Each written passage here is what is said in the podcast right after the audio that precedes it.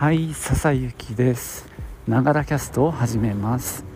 この番組は自分大好きなごじゅうきゅうさい私笹雪の声のブログ、声の日記です。通勤途中に歩きながら収録してますので、息がハーハー上がったり、周りの雑音、騒音、風切り音などが入ったりしますが、何卒ご容赦ください。はい、あ、今日晴れてますね。日差しも割とあったかくて、風もないので割とポカポカしています。えーとですね今日は、えー、以前にも話したんですが、クレマチスの丘っていうところにある万事彫刻庭園美術館、クレマチスガーデンのことで続報というかね、今、えー絶賛アンケート実施中なんですね。で、皆さんにもよかったら参加してほしいなっていう気持ちを込めて、えー、お話ししていこうと思います。じゃあ行ってみよう。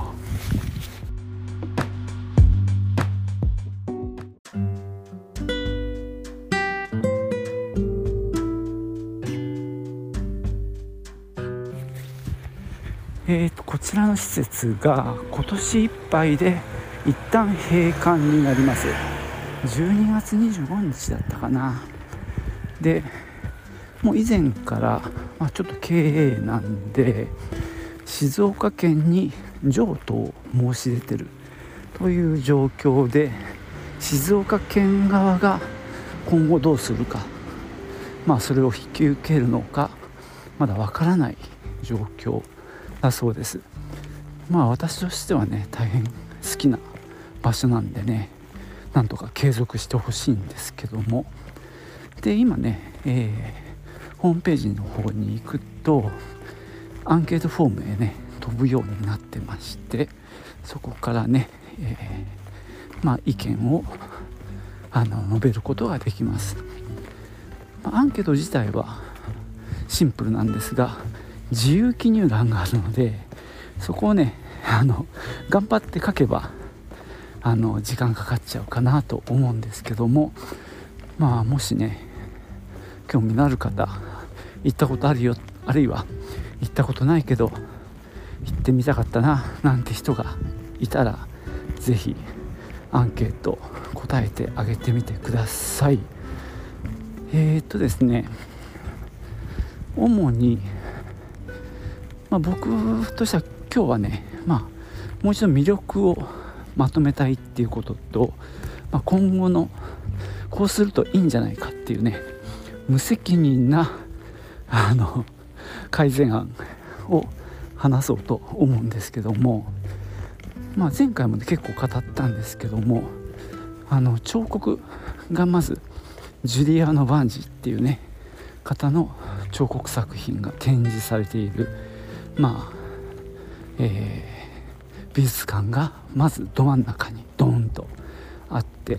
えー、にかいだてで屋上があるみたいなさん層構造になっていて、そこへのアプローチとしてまずあのそこの敷地に入ると芝生が広がっていて、ずっと下っていくとそこの美術館の屋上に出るんですね。でその芝生のエリアの中にもうすでにバンジの結構でかい作品とかがあって、かなりの存在感ですよ。もうそのね景色がすごくいいんですね。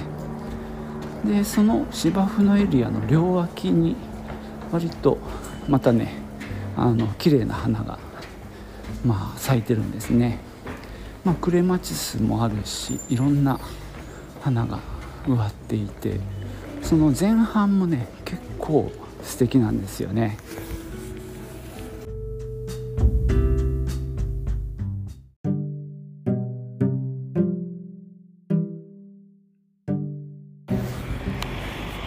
まあそんな感じでですね、自然とその彫刻がまあ一体となっているっていうのはね、ここの最高の魅力なんですよね。だから片方だけではもう魅力が本当に半減以下になってしまうんじゃないかなって思うし、あの長泉町っていうね、あのロケーションで結構景色もいいんですよね。そのお庭から見た時も、あと屋上からも、だからその自然を生かした景観を生かした、まあ、美術館と庭園が一緒になってるっていうのがね、もうすごい唯一無二の価値じゃないかなって。まあ別にね、あの俺も美術館巡りをしてるわけじゃないからわかんないんだけど、でも少なくとも僕がいろいろ行ってる、まあそのお花を見に行ったり美術館に行ったりしてる中でも、非常にまあこじんまりとはしてるんだけど質の高い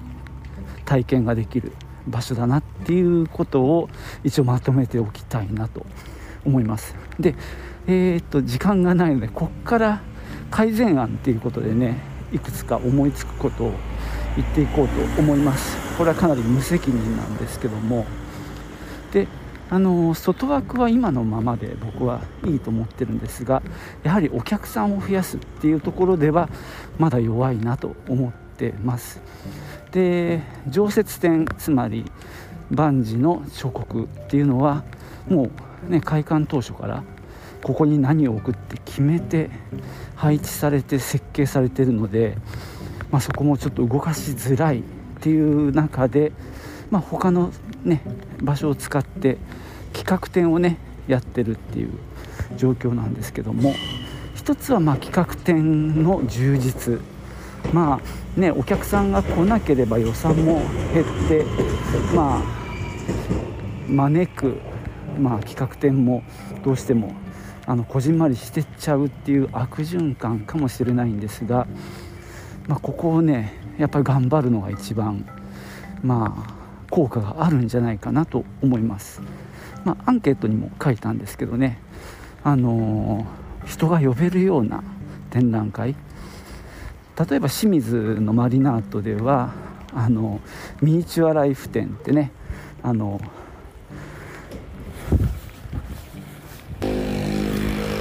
なんかすごくあの人が来ますし、あるいはそうだな、佐野美術館であの金魚のね、あのアートをやる人なんかもやっぱりそれなりに人が来てたし、まあ、そういったまあ、ちょっと有名な人のさ、まあ、展覧会っていうのは一番いいと思うし、まあ、独自企画は大変かもしれないんで、巡回している質の良いものを、まあ、僕がいあの初めて初めて行ったのは駒形克美さんの展覧会なんですけども、まあ、駒形さんもね知る人ぞ知る作家さんだし、まあ、展覧会の内容も非常に良かったんですけどね。ただ、まあ、あのレベルだとみんなが来るって感じではないんで、ああいったものプラスもっとあのあの知名度の高いものってことですね。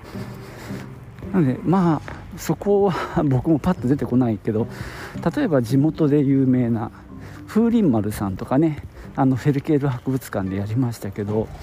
まあ、ああいった地元と関わりの深いえー、作家さんの展覧会なんていうのもぜひやってほしいなと思いますしね。ちょっとあの例えば絵本関係も割と人が呼べると思うんだけど、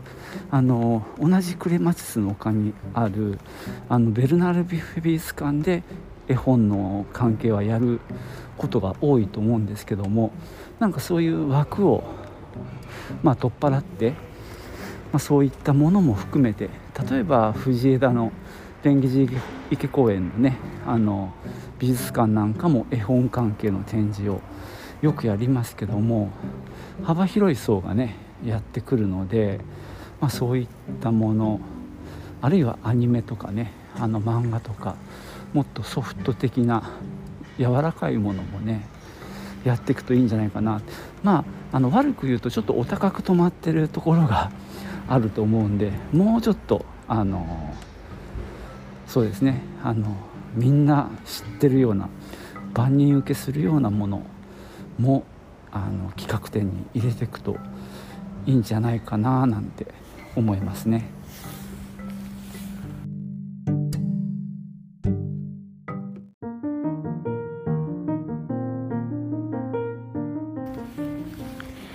えー、突然ね、この万事彫刻庭園美術館クレマチスガーデンの未来を考える会を開催しているわけなんですが、上さんはね、あのもうアンケートに答えて、まあ俺もアンケート答えたんだけど、あれだよね、イルミネーションとかやるといいんじゃないかなんて上さんは言ってましたね。まあ、結構ね、あのイルミネーション人が集まる理由になりますからね、あの一つ考えてもいい。ただまああれだね、やっぱあそこの雰囲気ってあるんだよね、持ってるそのなんだろう、ナチュラルな感じ、そのテイストがあるからなんかね、イルミネーションでピカピカさせるのもなんか忍びないなっていう気はするし、おそらくそこの関係者の方もそう思ってるんだろうなとは思うんだよ。まあだから悩みますけどね。でもそのしのごの言ってられないなっていう気もします。ただあのビカビカするば、ばか、ばかりじゃないって気はするけどね。今週あ先週のマツコの知らない世界でね、イルミネーションの特集やってたけども、まあ派手ばっかでもないからね、今はもっとおしゃれに見せる方法もきっとあると思うし、もうちょっと違う何かもこう模索してもいいんじゃないかなっていう気もしますね。あとまあ企画展の充実っていう面で、えー、続きを言うと、もちろんそのね呼んでくる内容もそうですけども、まあ、展示するスペースがちょっと狭いんだよね、企画展側が。そこがちょっとまあ問題というか悩ましいところで、どうしても小さい規模になってしまうっていうのがね、いい面でもあるんだよね。そのこじんまりとコンパクトにやれる展覧会になるっていうのがね。でももうちょっと広げたいっていうのがあって、上さんは結構大胆で、まあ、その本館の部分、まあ、いっかいの一番メインの展示室が、まあ、真ん中にねあの壁があって大きくふたつに分かれてるんだけど、もう一部屋は企画展に使ったらどうかっていうね、かなり大胆な意見を言ってましたね。まあ言ったかな、えっとこの美術館は、まあ、僕の理解ではその置く彫刻を決めて、で建築設計をしたっていうことで、ある意味その場所を含めて設計されてるんじゃないかなと思ってるんで、それをなくすっていうか片付けてしまうのはかなり心苦しいんですけどもね。でもまあかなり思い切った施策が必要かなとも思いますね。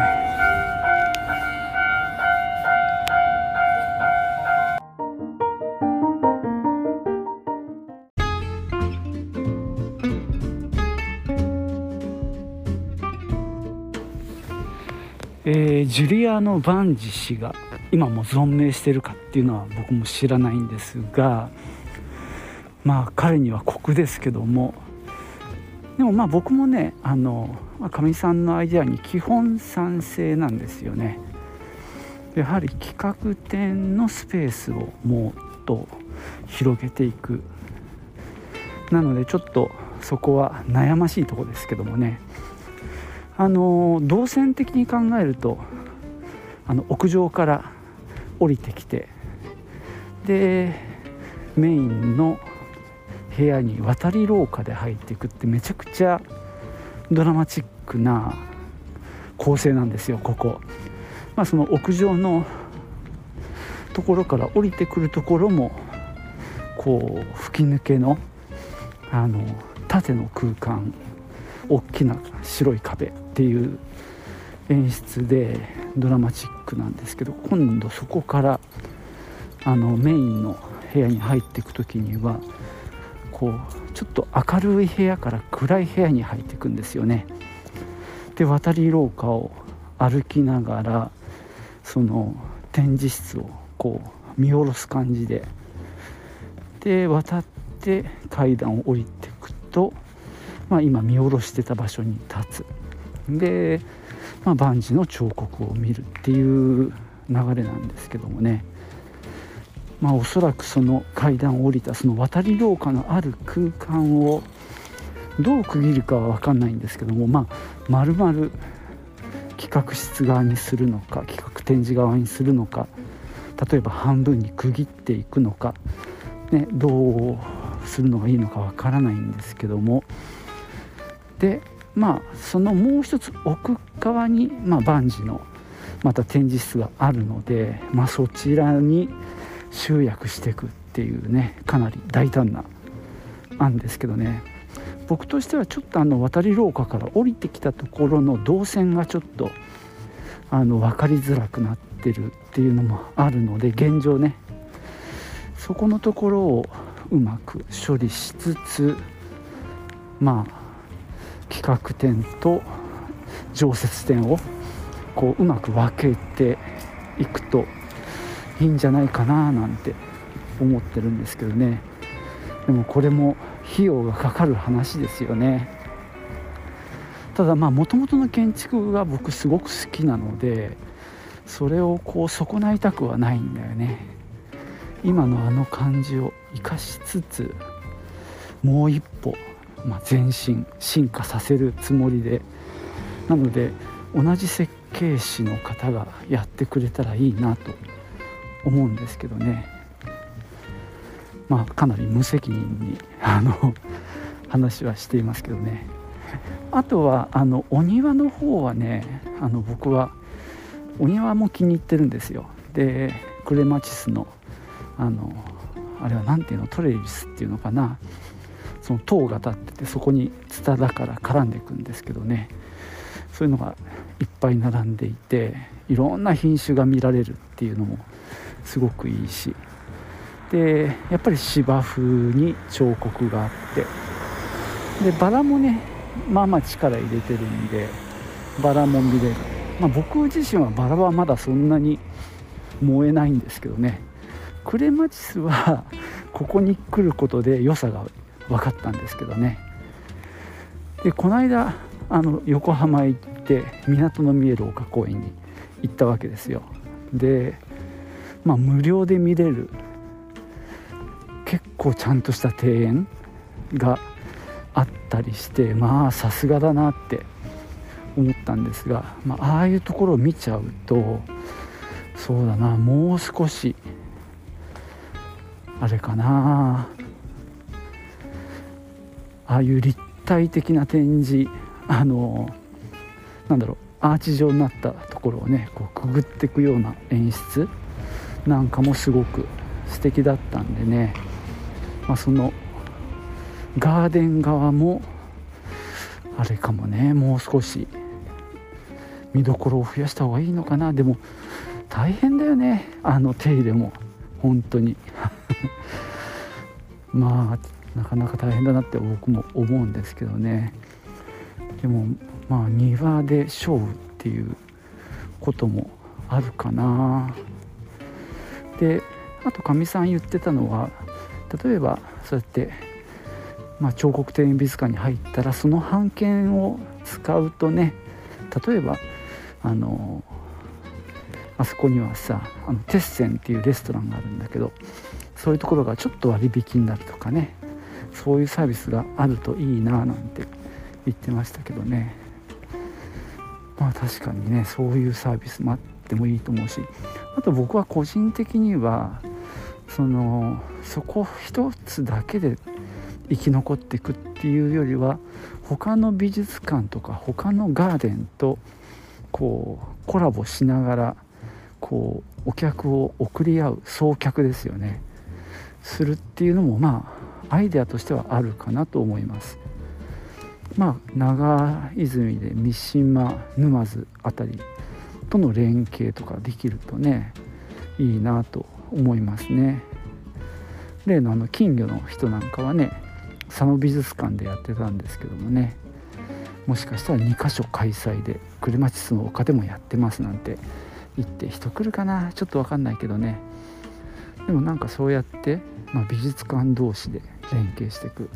あるいはガーデン同士で、あの横浜ってさガーデンネックレスっていう名前をつけてその花が見れる場所をつないでいくっていうことだと思うんですけどね、横浜をそうやってガーデンでつなぐっていうネックレスっていう発想でなかなかうまいコピーを考えたなと思うんですよね。その中に山下公園とか港の見える丘公園とかで、まあ下手すればこの山手西洋館 の, あの建築群もあのイタリア山庭園なんかはね結構ちゃんとしたガーデンがあったりして、そういう感じでこうつないでるっていう発想があるんですけどね。まあこのバンジーの彫刻庭園美術館もミュージアムであり、まあ、ガーデンでもあるっていうね、すごいあの特色を持ってるもんですからね、そういうガーデンつながりとかミュージアムつながりでこうなんだろうね、構成していく地域をねつなげていくっていう役割があったらいいのかなと思いますね。まあ、クレマチスの丘の中でのつながりっていうのはある程度作ってると思うんですけども、そこにとどまらない方がより開かれていってあの可能性が広がる気はしますね。はい、じゃあ今日はこんなとこです。最後までお聞きいただきましてありがとうございました。じゃあまたね、チュース。